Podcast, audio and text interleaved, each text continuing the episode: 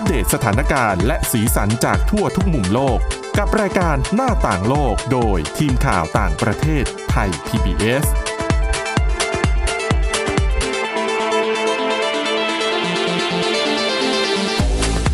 สวัสดีค่ะ คุณผู้ฟังต้อนรับเข้าสู่รายการหน้าต่างโลกมาพบกันอีกครั้งนะคะใน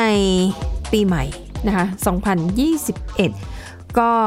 ไม่ว่าอะไรจะผ่านไปรายการหน้าต่างโลกยังคงอยู่ ขอบคุณคุณผู้ฟังสำหรับการติดตามเรามาโดยตลอดนะคะ วันนี้พบกับคุณวินิษฐาจิตกรีและดิฉันสวรักษ์จากวิวัฒนาคุณค่ะ สวัสดีค่ะ คุณวินิษฐาคะวันนี้ดิฉันมีเรื่องราวที่น่าสนใจเกี่ยวกับความเคลื่อนไหวที่เกิดขึ้นกับราชวงศ์ทั่วโลก โอ้โห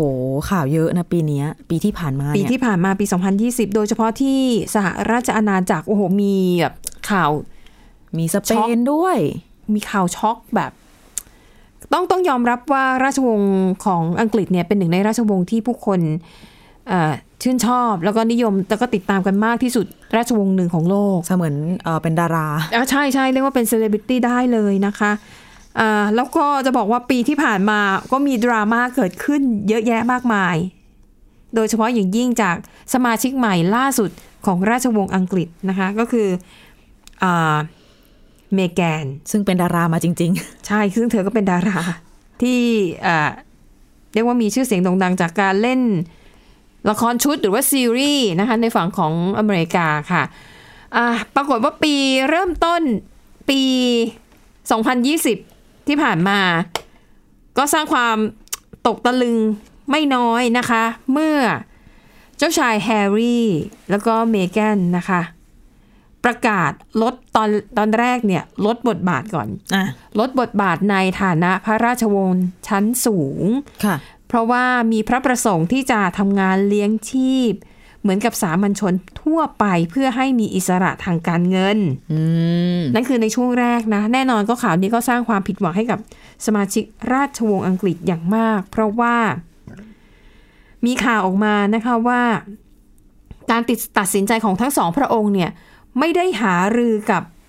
พระบรมวงศานุวงศ์พระองค์อื่น ๆ มาก่อน คือจู่ๆก็ประกาศเปิดเผยต่อสื่อเลยค่ะนะคะอ่าและความเคลื่อนไหวในเวลาต่อมาก็คือว่า พระบรมวงศานุวงศ์แห่งราชวงศ์อังกฤษนะคะก็ได้หารือร่วมกันค่ะ แล้วก็ได้ข้อสรุปตกลงนะคะว่า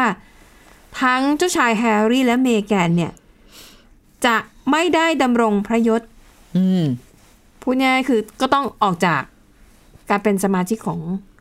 ราชวงศ์ไปภาษาเลยชาวบ้านก็เรียกเหมือนถอดยศใช่แต่ว่าไม่ได้ดูเสื่อมเกียรติเท่ากับถอดยศ ใช่นะคะ ซึ่งจะไม่สามารถเป็นผู้แทนพระองค์ของสมเด็จพระบรมราชินีนาถอลิซาเบธที่สองคือไม่ต้องเอาไปปฏิบัติพระกรณียกิจแทนพระองค์แล้วค่ะเงินรายได้ที่เคยได้ ก็จะไม่ได้แล้วก็คือผู้นี้คือก็ต้องออกไปเลี้ยงดูดูแลตัวเองแล้วที่สำคัญค่ะเอ่อขอเรียกว่าควีนแล้วกันนะคะค่ะควีนเนี่ยก็บอกด้วยว่า แล้วเงินที่ซ่อมแซมพระตำหนักไปก่อนหน้านี้เนี่ย คือทั้งสองพระองค์ก็บอกเองว่า หลังจากที่เราสองคนออกจาก คือคล้ายๆ ก็ถูกบีบแหละ อ่าก็คล้ายๆอะนะคล้ายๆก็ถูกบีบว่าต้องถอดยศว่า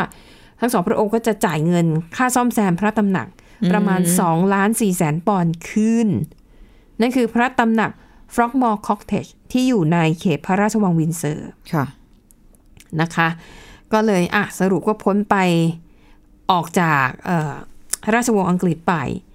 ซึ่งหลังจากที่เกิดเหตุการณ์นั้นค่ะ เจ้าชายแฮร์รี่และพระชายาเนี่ยก็ย้ายไปประทับที่ประเทศแคนาดา แล้วก็ไปไปมามาอยู่ที่รัฐแคลิฟอร์เนียของสหรัฐอเมริกา ซึ่งเป็นบ้านเกิดของเมแกนค่ะนะคะ แล้วก็ในเวลาต่อมาค่ะ ก็มีข่าวว่าทั้งสองพระองค์เนี่ยก็ไปบรรลุข้อตกลงที่จะผลิตรายการต่างๆ ให้กับ Netflix อืม นะคะ ซึ่งเอ่อก็ไม่ใช่เรื่องแปลก เพราะว่าก่อนหน้านี้อย่างเจ้าชายวิลเลียมเนี่ยก็เคยทรงร่วมผลิตหลายรายการอยู่เหมือนกันนะให้กับเน็ตก็ถือว่าเป็นเป็นอีกช่องทางหนึ่งแต่ว่าเนื้อหาของรายการที่สมาชิกราชวงศ์ทำแน่นอนส่วนใหญ่ก็ต้องคำนึงถึงภาพลักษณ์ของค่ะพระองค์ด้วย แม้ว่า เอาพูดจริงก็คือไม่ได้เป็นสมาชิกราชวงศ์อังกฤษแล้วอะนะคะ แต่สำหรับเจ้าชายแฮร์รี่เนี่ยก็ต้องคำนึงถึงภาพลักษณ์ด้วยก็ดังนั้นเนื้อหาการผลิตเนี่ยก็จะเน้นไปทางแบบเป็นสารคดีอืมรายการเกี่ยวกับเด็กส่งเสริมชีวิตครอบครัวอะไรทำนองนี้นะคะ แต่เรื่องของเมแกนยังไม่หมดเท่านั้นค่ะในช่วงปลายปลายๆปี มีข่าวใหญ่ให้เราได้ตกใจกันอีกนะคะ เพราะว่าในช่วงปลายเดือนพฤศจิกายนที่ผ่านมาค่ะเมแกนเนี่ย ก็ออกมาเปิดเผยว่าเคยแท้งบุตรคนที่สอง เมื่อเดือนกรกฎาคมที่ผ่านมาอืมนะคะ ซึ่งเอ่อเมแกนก็บอกว่าสาเหตุที่ตอนนั้นยังไม่อยากให้เป็นข่าวเพราะว่าอังกฤษเนี่ย แล้วก็หลาย ๆ ประเทศทั่วโลก มีการระบาดของโควิด -19 รุนแรงอือฮึนะคะ ก็เลยไม่อยากจะให้เหตุการณ์มันดูรุนแรงขึ้นไปอีกนะคะ อันนี้ก็เป็นในส่วนของเมแกนแล้วก็เจ้าชายแฮร์รี่ค่ะ แต่ว่าถ้าหากคุณผู้ฟังจำได้เรื่องของโควิด -19 เจ้าฟ้าชายชาวมกุฎราชกุมารค่ะ ติดโควิด -19 นะ ใช่แม้ว่าจะทรงระมัดระวังอย่างที่เคยค่ะเห็นภาพน่ารักน่ารักออกมาที่ใส่หน้ากากเออไม่ไม่จับมือจับมือไม่จับเอาไหว้มือไหว้ยกมือกำลังจะจับแล้วก็นึกขึ้นได้ค่ะพระองค์ก็เลยเหมือนแบบชักมือกลับเนาะเออแล้วก็เหมือนกับพนมมือเขาเรียกว่าเป็นนาวัสเตอ่าค่ะอ่าก็คือการพนมมือนั่นแหละ ใช่ใช่นะคะ ซึ่งเจ้าชาเจ้าฟ้าชายชาเนี่ยก็ติดคือตอนนั้นตอนที่ยังไม่ติดหลายคนก็เป็นห่วงพระองค์แหละ เพราะว่าพระชนมายุเยอะค่ะ ถือว่าอยู่ในข่ายกลุ่มเสี่ยงที่อาจจะมีอาการป่วยรุนแรงหากติดเชื้อโควิด -19 แต่ถือว่าโชคดีค่ะ พระองค์ก็ประชวรแล้วก็หายในเวลาต่อมานะคะ แล้วก็เจ้าชายวิลเลียมก็ติดติดโรคโควิดนี้ -19 เช่นเดียวกัน โรคนี้ไม่เลือกชนชั้นนะคะ ใช่นะคะ แล้วเขาบอกว่าเป็นช่วงเวลาใกล้เคียงกับที่พระบิดาคือเจ้าฟ้าชายชาญเนี่ย ติดเชื้อโควิด -19 ด้วยแต่ก็คือรายงานข่าวไม่ได้ยืนยันว่ามีความคือติดจริงด้วยกันเองหรือเปล่าดิฉันว่าก็พูดยากแหละเพราะเชื่อค่ะว่าเจ้าหน้าที่ในวังใช่คนรอบค่ะๆตัวก็ต้องมีค่ะติดกันบ้างนะคะ แล้วไหนจะการทรงงานอีกอะออกไปพบปะอืมเนาะใช่นะคะ แต่แน่นอนค่ะกรณีของคือกรณีของเจ้าฟ้าชายชาวติดโควิด -19 เนี่ยคือเป็นข่าวทันที แต่ว่าของเจ้าชายวิลเลียมเนี่ย พระองค์เพิ่งมาเปิดเผยในตอนหลังนะ หลังจากค่ะที่ติดแล้วแล้วก็หายแล้ว ว่าก็ด้วยเหตุผลเดียวกันว่าคือไม่อยากจะสร้างความตื่นตระหนก อาจจะด้วยความให้กับที่คนในประเทศ อายุพระชนมายุยังไม่ได้เยอะมาก ก็เลยไม่ค่ะได้มีอาการอะไรร้ายแรง ใช่นะคะอะนั่นก็คือเรื่องราวของเหตุการณ์ที่เกิดขึ้นนะคะกับราชวงศ์อังกฤษที่เป็นข่าวใหญ่นะคะอ่าแต่ก็ยังมีราชวงศ์ของหลายประเทศที่เผชิญกับเรื่องอื้อฉาว นะคะอย่างที่สเปนค่ะอ่าสเปนนี่เป็นเรื่องของอดีตกษัตริย์นะคะฮวนคาร์ลอสค่ะ ก็มีหลายเรื่องเลยแหละ มีทั้งเรื่องเกี่ยวกับ ข้อหาการทุจริต แล้วก็การฟอกเงินของพระองค์นะคะ ในโครงการรถไฟความเร็วสูงในซาอุดิอาระเบีย ที่กลุ่มบริษัทของสเปนได้รับสัมปทานในการสร้างโครงการรถไฟความเร็วสูงนะคะค่ะแล้วก็ยังไม่พอยังมีเรื่องเกี่ยวกับ เรื่องชู้สาวนะคะอืมเพราะว่ามีการเปิดเผยบทสนทนาของอดีตคู่รักของพระองค์ เป็นข่าวหน้าหนึ่ง ทั้งหนังสือพิมพ์ในสเปนเอง แล้วก็สื่อต่างชาติก็รายงานเรื่องนี้ใหญ่โตมากๆนะคะอ่าเหตุการณ์ทั้งหมดที่ว่ามานี้นะคะ ก็เลยทำให้อ่าอดีตกษัตริย์ฮวนคาร์ลอสเนี่ย ก็เลยเสด็จไปประทับที่ ประเทศอื่นนะคะ ก็รายงานล่าสุดเนี่ยสื่อของสเปนบอกว่าเห็นพระองค์เนี่ยประทับอยู่ที่สหรัฐอาหรับเอมิเรตส์อ่านะคะ พระองค์นะคะได้ออกแถลงการณ์แล้วก็จริงๆ พระองค์เนี่ยสละราชสมบัติตั้งแต่ 6 ปีที่แล้วแหละนะคะ ให้ให้ให้พระโอรสค่ะ แต่ว่าพระองค์เนี่ย ตัดสินใจย้ายไปพำนักในต่างประเทศ หลังจากที่เกิดเหตุการณ์ความวุ่นวายทั้งหลายที่เกิดขึ้นนะคะ ในแถลงการของพระองค์ระบุว่าเอ่อทรงตัดสินพระทัยในครั้งนี้เนี่ยจากปฏิกิริยาของสังคมจากเหตุการณ์ในอดีตบางอย่างในชีวิตส่วนตัวของข้าพเจ้า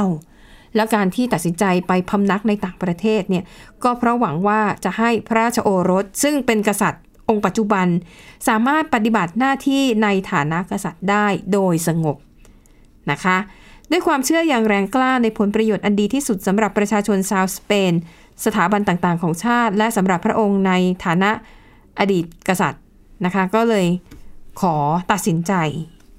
ออกจากประเทศออกจากสเปน แล้วก็ไปพำนักที่ประเทศอื่น คือตอนนี้อดีตกษัตริย์ฮวนคาร์ลอสเนี่ยพระชนมายุ 82พรรษานะคะค่ะอ่าฮะอะนั่นก็อื้อฉาวมีอีกราชวงศ์หนึ่งนะคะ อื้อฉาวพอๆกันเป็นเรื่องเกี่ยวกับ ความสัมพันธ์กับผู้หญิงที่ไม่ใช่พระราชที่ไม่ใช่ภรรยาอืมนั่นก็คือที่เบลเยียมนะคะอ่าเมื่อมีหญิงสาวคนหนึ่งค่ะ เธอใช้เวลาฟ้องร้องนานหลายปีนะคะ ให้สมเด็จพระราชาธิบดีอัลแบร์ที่สองซึ่งเป็นอดีตกษัตริย์ของเบลเยียมเนี่ยทรงรับเธอเป็นลูกอย่างถูกต้องตามกฎหมายอ่าสู้คดีในศาลมาเจ็ดปีในที่สุดศาลเบลเยียมตัดสินว่า เธอเป็น เชื้อสายของพระองค์จริงๆเจ็ดปีเนี่ยอืมนะคะ ผู้หญิงคนนี้นะคะก็คือเดลฟีเอ่อเดลฟีนโบเอลค่ะวัย52 ปี แต่พูดถึงจริง ๆ ตัวของเธอฐานะ การเงินหน้าที่การงานนี่คือก็ดีมากอยู่แล้วนะนะคะ ไม่ได้แบบเป็นคนที่ธรรมดาหรือชนชั้นกลางไม่ได้ลำบากอะไรไม่ได้ลำบากนะคะอ่าผลจากการตัดสินของศาลค่ะ ก็เลยทำให้ เดลฟีนโบเอลเนี่ยนะคะ มีสิทธิ์ได้รับฐานันดรศักดิ์เป็นเจ้าหญิงแห่งเบลเยียม เช่นเดียวกับพระโอรสและพระธิดาสามพระองค์ของอดีตกษัตริย์เบลเยียมนะคะค่ะแล้วก็ลูกชายและลูกสาวของโบเอลเนี่ยก็มีสิทธิ์ที่จะได้รับพระยศด้วยเช่นกันนะคะ รายละเอียดเรื่องนี้น่าสนใจเหมือนกัน นะคะเรื่องเกี่ยวกับอดีตกษัตริย์เบลเยียมกับลูกนอกสมรสน่ะเอาพูดง่ายๆอ่านะคะใช่ใช่แต่ว่าเดี๋ยวเบรกหน้ากลับมาติดตามกันต่อ ตอนนี้พักกันแป๊บหนึ่งค่ะ หน้าต่างโลกโดยทีมข่าวต่างประเทศไทย PBS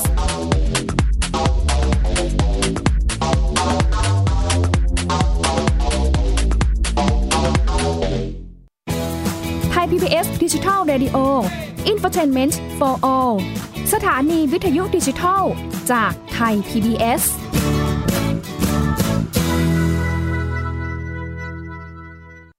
วันนี้การดูข่าวของคุณจะไม่ใช่แค่ในทีวีไทย PBS ให้คุณดูข่าวได้หลากหลายช่องทาง ถูกน้ำท่วมเต็มพื้นที่ เว็บไซต์ www.thaipbs.or.th/news Facebook Thai PBS News Twitter @thaipbsnews YouTube Thai PBS News ไหลล้นทะลักเข้ามานะกดติดสนันในการข่าวพร้อมๆกับหน้าจอไร้ขีดจำกัดเรื่องเวลา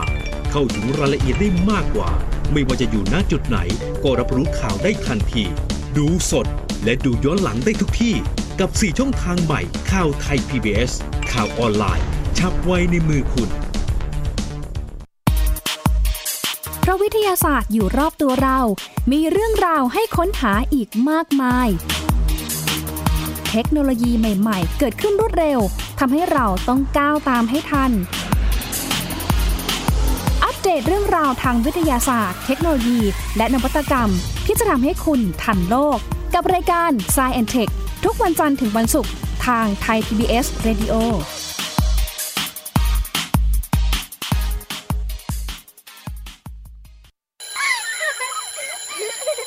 โรงเรียนเลิกแล้ว กลับบ้านพร้อมกับรายการ Kids Hours โดยวัญญาชยโย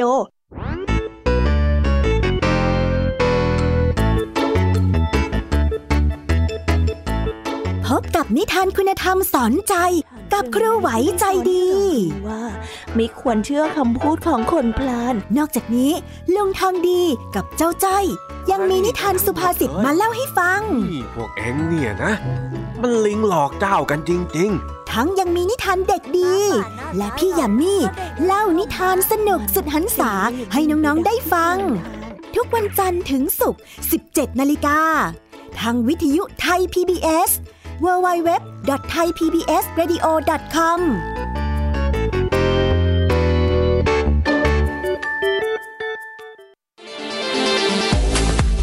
หน้าต่างโลกโดยทีมข่าวต่างประเทศไทย PBS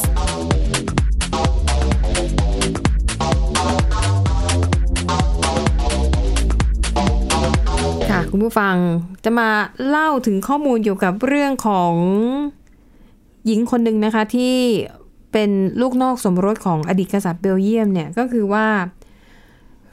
มันมีข่าวลือมาตั้งนานแล้วล่ะค่ะว่าอดีตกษัตริย์ของเบลเยียมเนี่ยทรงมีลูกนอกสมรสนะคะ ตั้งแต่ปี 2542 แต่ว่าเนื่องจากเป็นข่าวลือนะคะ ก็คือก็ไม่สามารถที่จะออกมาพูดแบบ เอาหลักฐานอะไรมา มามาชี้ชัดได้ว่าเป็นแค่ข่าวลือหรือว่าเป็นเรื่องจริงนะคะ แต่ประเด็นนี้เนี่ยมันเกิดขึ้นเนื่องจากว่า Baroness Sibyl de Celis Longchamp เป็นอ่าหญิงสาวคนหนึ่งเนี่ยนะคะ เธอออกมาบอกว่าเธอเนี่ยเคยมีความสัมพันธ์กับอดีตกษัตริย์ของเบลเยียมในช่วงปีพันสองร้อยห้าอะปี 2509ถึง2527สิบกว่าปีนะ ค่ะ นะคะ ซึ่งในตอนที่เหตุการณ์นั้นเกิดขึ้นเนี่ย อดีตกษัตริย์เนี่ยยังทรงดำรงพระยศเป็นดำรงพระยศนะคะ เป็นเจ้าชายอัลแบร์อยู่นะคะ แต่ว่ามีลูกด้วยกันหนึ่งคนก็คือผู้หญิงคนนี้คุณโบเอลเนี่ยแหละนะคะ ซึ่งคุณโบเอลก็รับรู้มาตลอดจากแม่นะคะว่าพ่อของเธอก็คืออ๋ออดีตกษัตริย์เบลเยียมค่ะนะคะ แล้วเธอก็ออกมาให้สัมภาษณ์สื่ออะไรอย่างเงี้ย แต่ว่าตัวคุณโบเอลเนี่ยจริงๆคือบอกมีฐานะการงานก็ดีดีดีมากนะคะ แล้วก็มี เอ่อเงินมีมรดกเนี่ยเยอะพอสมควร แต่เธอก็ใช้เวลานานถึง 7 ปีนะคะ พยายามที่จะคือคือเธอต้องการการยอมรับว่านี่คือพ่อของฉันฉันคือลูกสาวของของคุณทำนองเนี้ยนะคะ ก็แต่ที่ผ่านมาเนี่ยมันทำได้ลำบากเพราะว่าเอ่ออดีตกษัตริย์เบลเยียมเนี่ยไม่ยอมมอบ DNA ให้เพื่อจะนำไปตรวจสอบอ๋อคือถ้าทดสอบ DNA ก็จบใช่ไหมแต่ว่า พระองค์อะไม่ยอม ไม่ให้ความนะคะร่วมมือในการตรวจ ใช่ แต่ในที่สุดนะคะก็สามารถพิสูจน์ได้นะคะ เพราะว่าในที่สุดก็สามารถนำผลการนำ DNA ของพระองค์อะมาตรวจได้แล้วก็ผลออกมาชี้ชัดนะคะ ดังนั้นวันที่ 1 ตุลาคมปี 2000อ่าปี 2020 ศาลอุทธรณ์ของกรุงบรัสเซลส์ก็เลยตัดสินค่ะว่า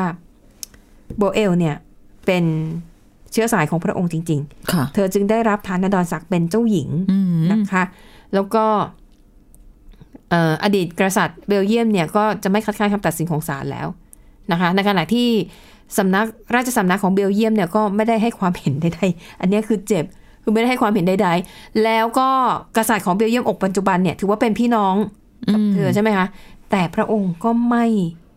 คือไม่ออกมาพูดอะไร ไม่มีปฏิสัมพันธ์ไม่ข้องเกี่ยวไม่ใด ๆ ทั้งสิ้น คือจะปกป้องก็ไม่